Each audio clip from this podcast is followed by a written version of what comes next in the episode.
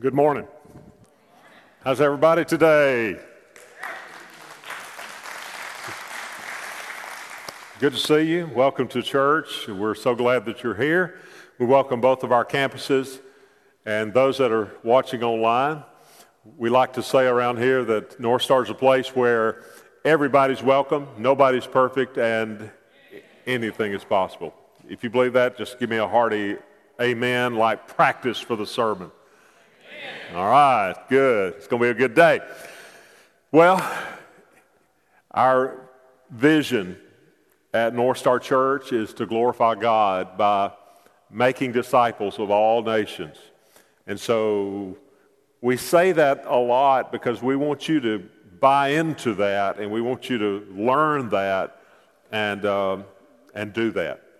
And we're going to give you an opportunity to do that. We have a several mission opportunities coming up in the next uh, year. And uh, one, we're going to be having an informational meeting today. It was in 1988. That was a long time ago. Some of you were not born then. And I get that, and that makes me real, really feel old. But in 1990, excuse me, in 1988, I received a, a letter in an envelope with a stamp on it. That's kind of rare, isn't it? It wasn't a text or an email, but I got a letter from a guy that I did not know, had never met, and he said, Would you answer the Macedonian call, which is New Testament?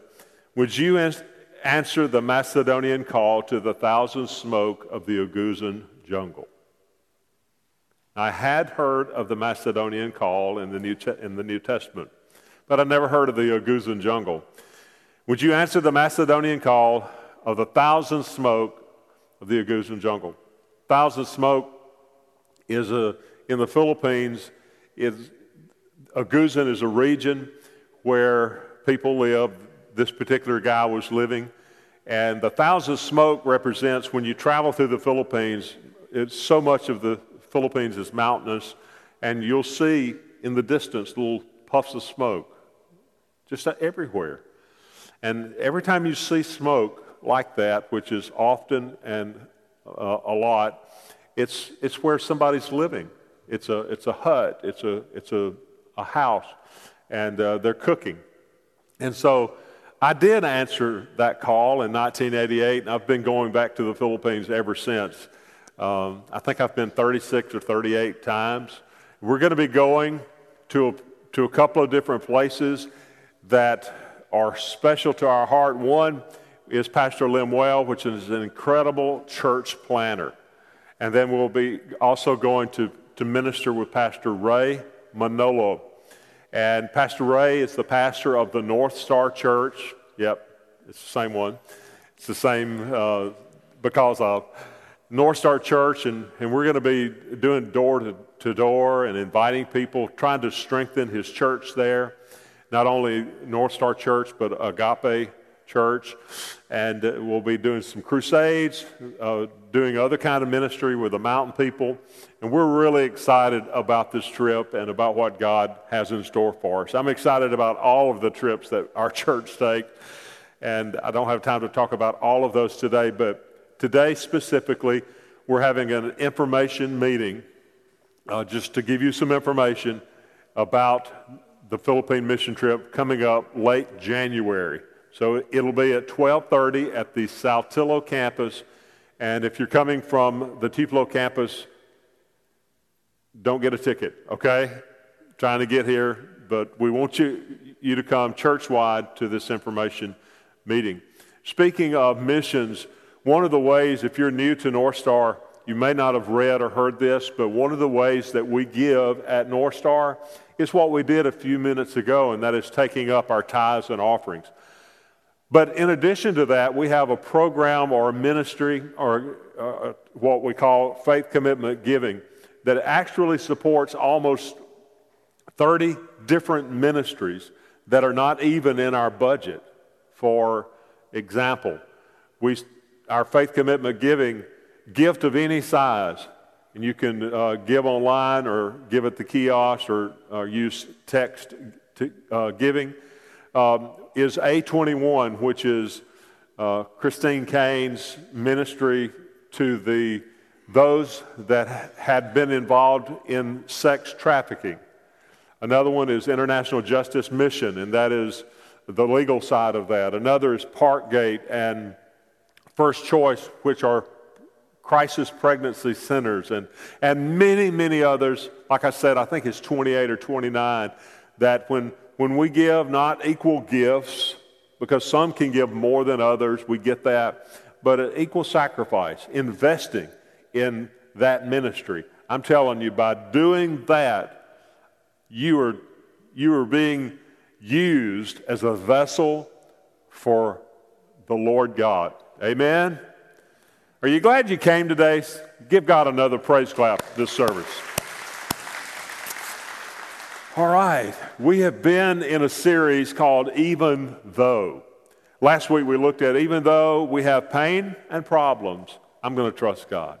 We looked at the life of Job and, and we learned that your pain will help you to become more like Jesus.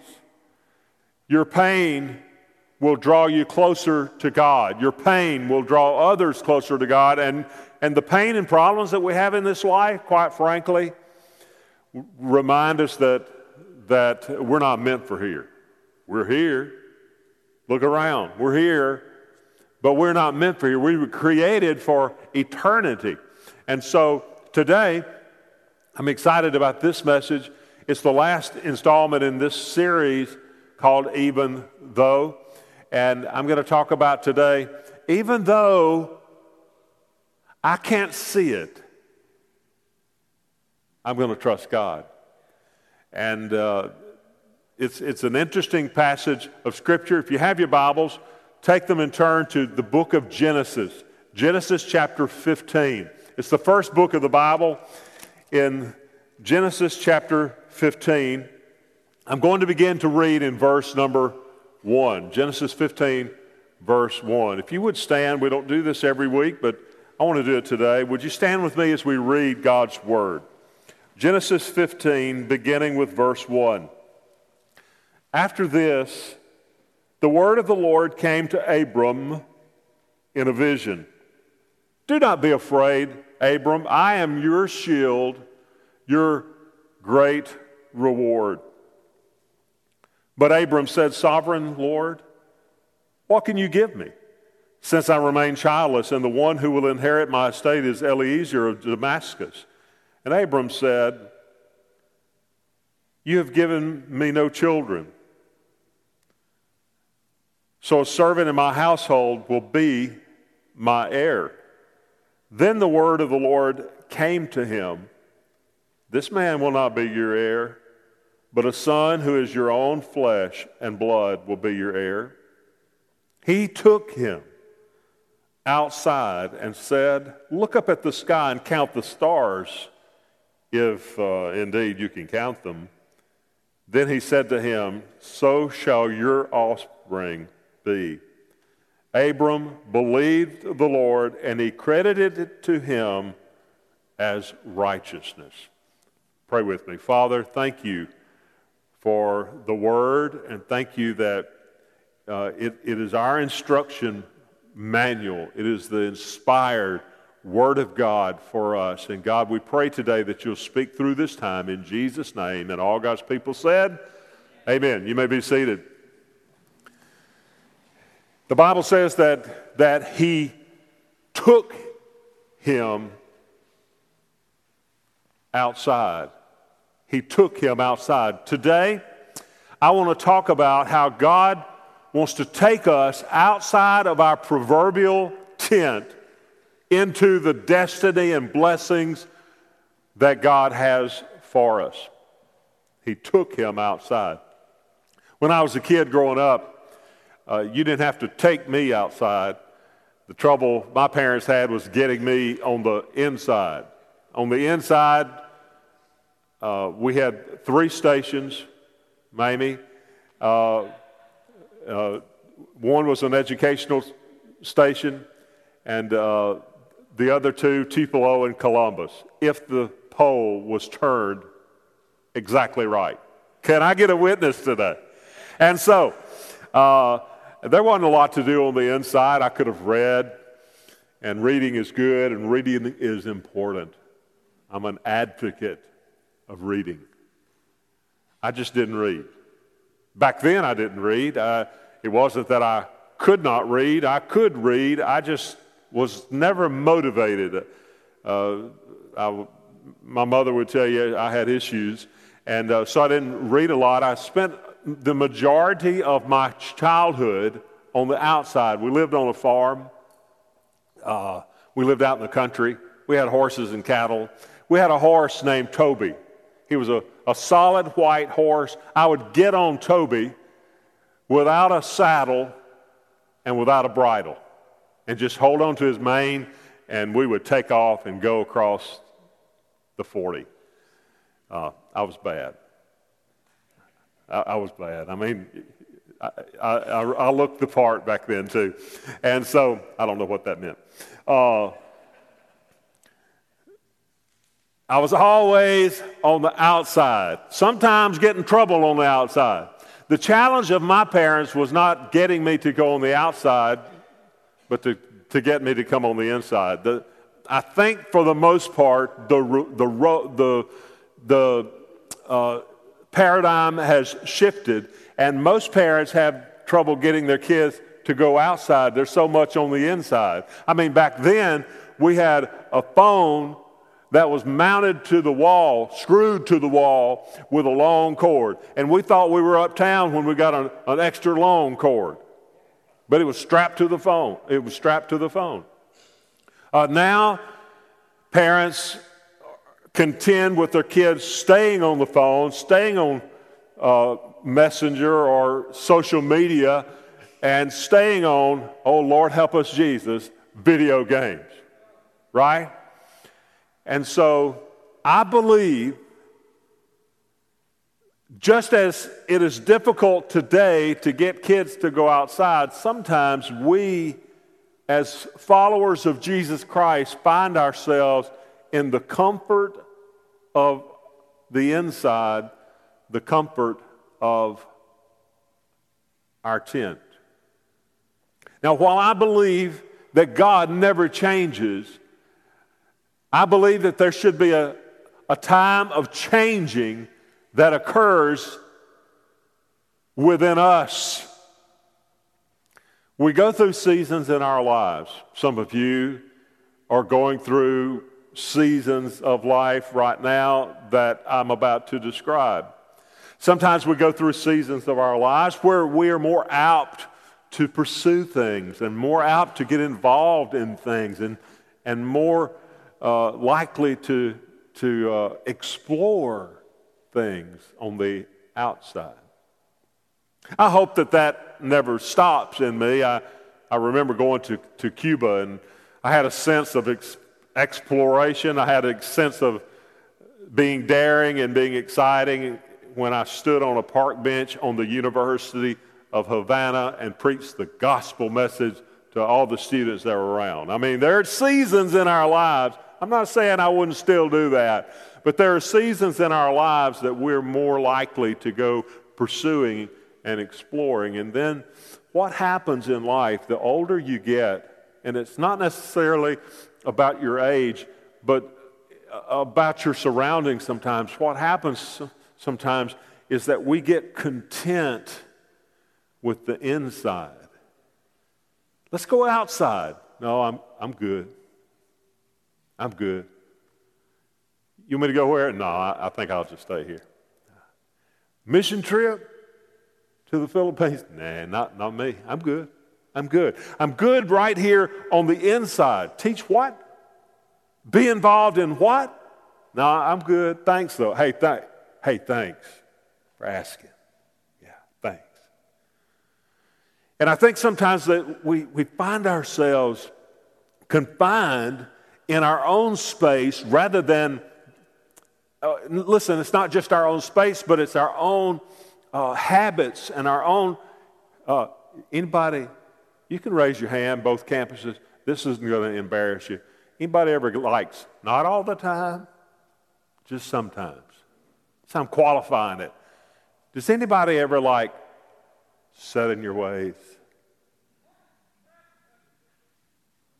Just let me see some hands. You ever get set in your way? Some are telling the truth and some are not. Anyway, sometimes we get set in our ways, and rather than step out of the box in obedience, in faith to what God is calling us to do, sometimes we stay in the tent. Now, we read from Genesis chapter 15. Let me rewind just a little bit to chapter 12. There were three different times that God spoke or gave a message to Abram. One was in Genesis chapter 12. God said, uh, Look, Abram,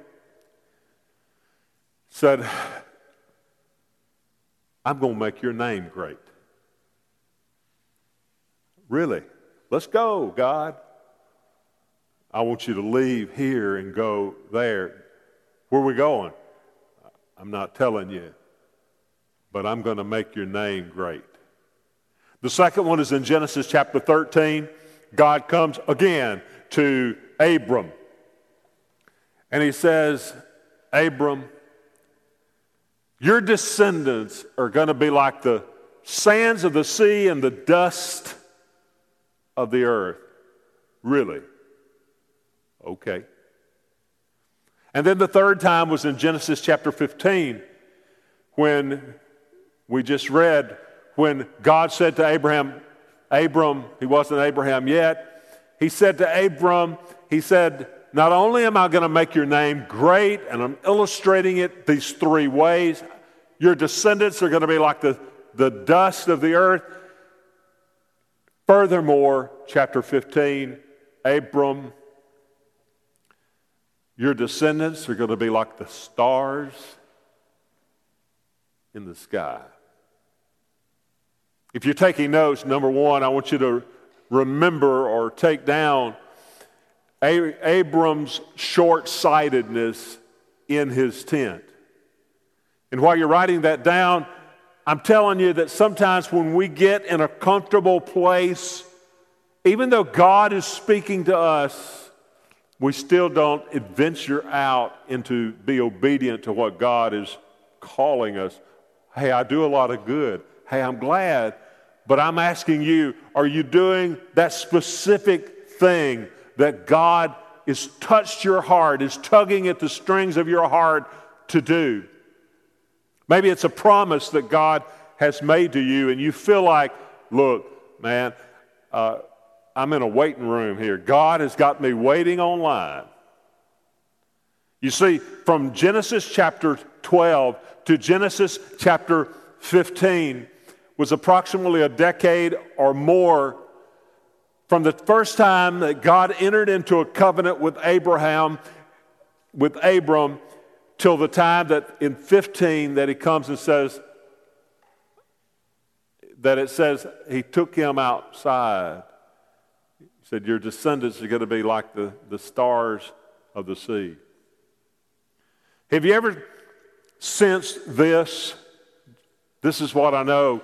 When we have a sense that God wants to do big things, but what God is saying and what God is doing seems different. Let me just word it maybe a little bit different.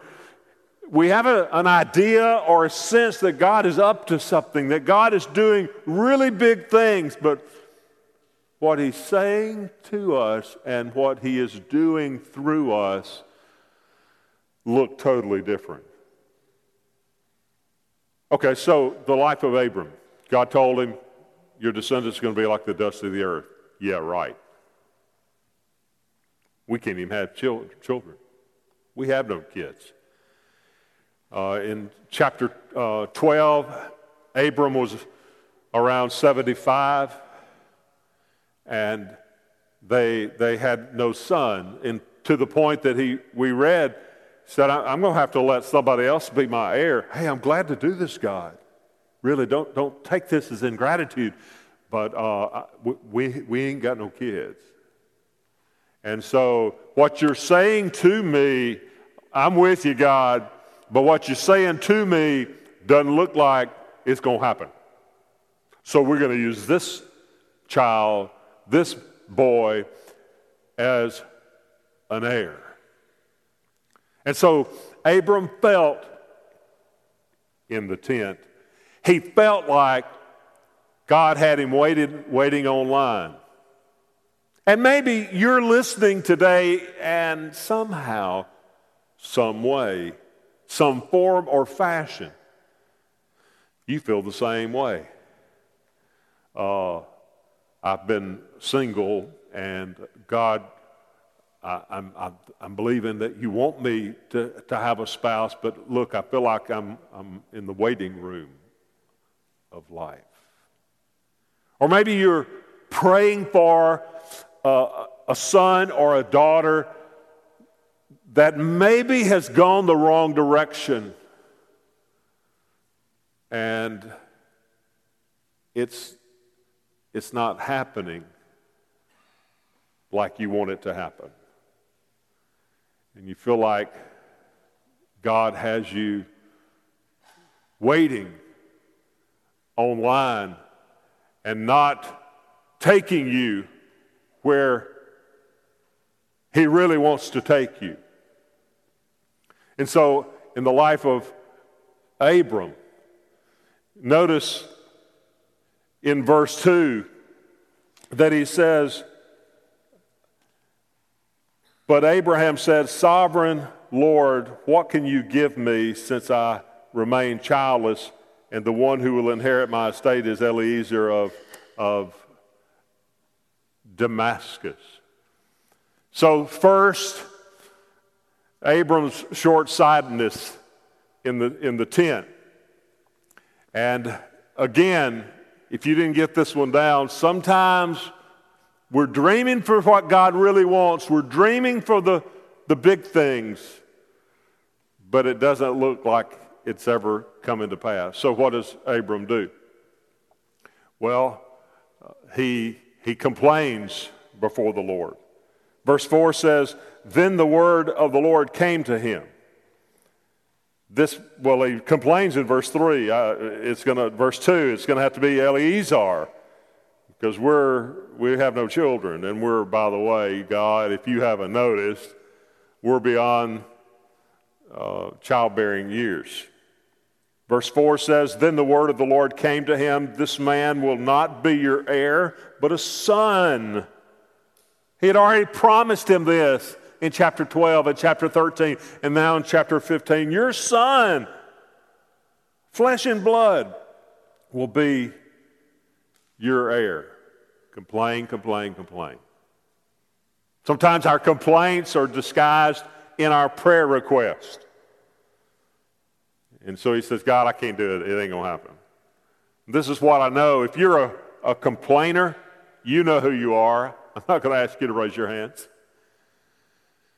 Complaining takes all of the energy that you have in criticizing what is before you, what you are facing, and what you're left with is no energy in which you can dream for something more. So we're chronic complainers and God this, God, oh, God this. Hey, did you hear about him? And you're always complaining. And what that does, it zaps you of the energy that God has put in you to dream. Hey, let me just talk to somebody who needs to hear this. Get off of the negative. You're always focused on the negative. Ooh, he's talking to me. You've been reading my emails. No, I haven't. I just know. Sometimes, listen, give me a, give the world a break and quit focusing always on what's wrong with things and start looking at what could be if you would spend your energy. Come on.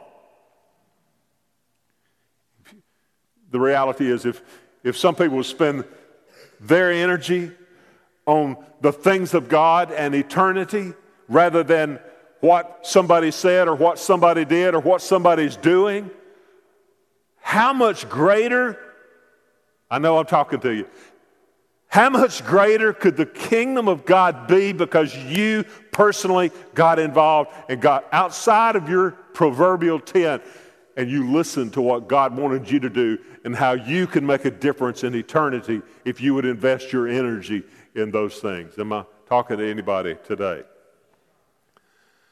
So, in, in verse 5, he took him outside and said, Look up at the skies and count the stars, if indeed you can count them. Then he said to him, So shall your offspring be. Which leads me to the second thing God took him outside. God took him outside the tent. It's, uh, there's some reason that Scripture says it this way. That's mainly because that's what God wanted to be said. God took him outside. But I got fascinated with that. I got focused on that. I thought, God took him outside. How did God take him outside? Well, God's God, and God could do that any way he saw fit, right? I have my ideas of how God did it, though. Abram, yes, God. And God picked him up by the nape of the neck and took him outside. Now, I don't know if that's how it happened. I just like to think that's how it happened. I'll ask him when we get there. All I know is it says God took him outside.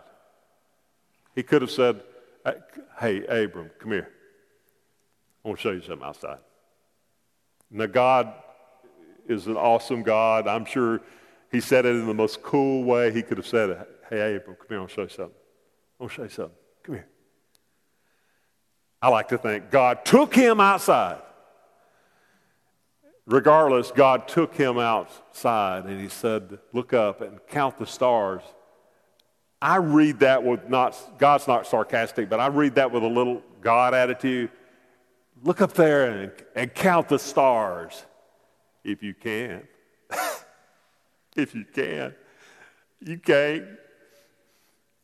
Because I made them, I know how many, you can't count them, but that's how many descendants that you are gone, going to have. So I thought about this. God took him outside. He was in the tent. God took him outside. All these years had passed. God took him outside. Some of you who are listening today at our campuses and some that are listening online, you might be, I'm just saying, you might be in a tent. Ask yourself this question, I, or, or listen to this statement. I might be in a tent if I spend all my time or if I find myself complaining to others a lot. The one who thinks that they don't need that one is probably the one who needs it the worst. Trust me. I might be in a tent if I spend my time complaining to other people a lot. I could spend the rest of the message on that because uh, if you're always complaining, you're wasting that energy of dreaming for something bigger. And trust me, they don't want to hear you complaining to them. It may make you feel better, but it, it, it doesn't help their day. Here's Abram, and he's complaining, God, I hear you. You want me to do this, but it, I figured it out because it, it ain't going to happen. Because Sarah and I, you know, I might be in a tent if I spend my time complaining to other people a lot. Second, you might be in a tent if you rarely consider eternity. You might be in a tent today, meaning you have secluded yourself from the place that God wants you. You might be in a tent if you rarely consider eternity. God was trying to drive home to Abram look, man, you, you're going to be like, your descendants are going to be like the stars in the skies. Number three, we might be in a tent if we think that we can pull out pull off this life on our own. You might we might be in a tent if we think that, hey, I can make this happen. Now, aren't we a self-sufficient man's man, woman's woman, uh, self-made man kind of society? I worked hard. I had a bad background. I worked hard and I pressed through it. Well, good for you. But I'm telling you, anything with significance and eternal value, you are not going to pull off on your own. And here's a fourth one that's not even on the screen. You might be in clear skies if you realize you can't handle this thing on your own. You might have stepped out of the proverbial tent into the outside. In other words, out of humanity into where God wants you if you realize you can't do this on your own. I'm afraid that in our culture, our culture says, look, just take it easy. Don't, you don't have to dream big. Just be who you are. Just be yourself. It's okay if it's small. And our society or our culture has a way of saying, just pull back a little bit. Just pull back. It's, okay. But God has a place for us, and God has a destiny for us. And we need to be obedient to that call. God took him. I like that. God took him outside. Now, in verse 6, Abram believed the Lord and he credited it to him as righteousness. He credited it to him as righteousness. You see what's happening now in Scripture. Everything that's happened up until this point is of importance and of great significance. But now, the camera pans out. It pans out a little bit. And the Bible says God credited it to him as righteousness. Earlier, he said, O sovereign Lord, which, by the way, was the first time that appeared in Scripture. But now, God credited Abram for righteousness. Now, it's two chapters later before his name is changed from Abram to Abraham. Two chapters later. You can find it. But he is the first that received the righteousness of God not based on what he had done, but based on what God had done. You see, what we see here is Abram's new found faith. He realized God in the tent of my humanity, I cannot do it. In the tent of my humanity, I cannot save, I can't even uh, produce an heir. In the tent of my humanity, God took him out and showed him that, that if we will step into what God has prepared for us, that we can become who he created us to become. So Abram became the father of our faith. Did you hear me? If you grew up in, if you're of a certain younger age and you grew up in vacation Bible school, you sang that song, Father Abraham. I'm not fixing to sing it, by the way. Had many sons. Many sons had father Abraham, and I am one of them, and so are you. And I think it says, uh, so let's just praise the Lord. Abraham, the father of our faith. You can ask people all across our auditoriums today. And many people would tell you, hey, you know, there was a time, a point in my life that I, I came to the point that I realized that God did for me what I cannot do for myself. Abraham would tell you, hey, look, God did for me what we couldn't do. And he gave me a son. But you can talk to people who say, God did for me what I could not do, and that's save myself. And God took me and showed me life eternal through Jesus Christ. You talk to people across these rooms that say, I'm saved and on my way to heaven. But I got to a point spiritually. Hey, this, this is describing somebody that's listening to me. But I got to a point spiritually that I got sluggish, filled with mediocrity, uh, casual about my faith, slack in my Christianity. And I like, I just went back, kind of got where it was comfortable. God still knows me. I still know him. I'm good. Come out, get involved. I'm good. I'm good right here. And so today, this is what I believe that there are those that have never met Christ who today need to take hold of what God provided for us at the cross. Put our trust in Jesus Christ as the only way that God did for us what we could not do for ourselves. He will save you and give you life eternal for others, it would be to say, God, you've never left me, but I've like, you know, grown cold. I want to recommit my life, my faith to you. Heavenly Father, thank you for today.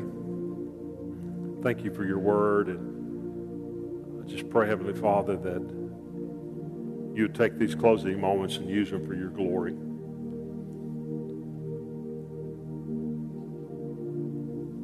Maybe you realize today that you've never been born again.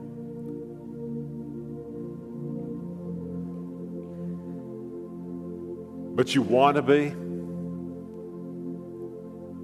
Well, I'm just going to tell you the Bible says, Whosoever calls on the name of the Lord shall be saved. Doesn't say could be saved, might be saved, will be saved, shall be saved. It's putting your trust. It's, it's from your heart. It's not just repeating words. You can articulate it through words, but it's not repeating words. It's, it's, it's faith and repentance from your heart. You could say something like this Dear God, today I realize that I'm a sinner in need of a Savior. God, today I believe that Jesus Christ died on the cross for my sins, past, present, and future. He died, shed innocent blood and was buried and he rose again on the third day. Today, I believe that. And I repent. I turn from my sins and I turn to you, Lord Jesus. Come into my heart. Be my Lord and Savior. I put my trust in you. Maybe as a Christ follower today, you say, God, today, I want to be right with you. I want to step into the destiny, the purpose that you have for my life. And so today I repent. I turn from this way of living and I turn to you. I, I repent of this attitude. I repent, repent of this outlook. And God, I want my life to count eternally. I'm going to ask that everyone please stand with me at both campuses. I want to pray over you.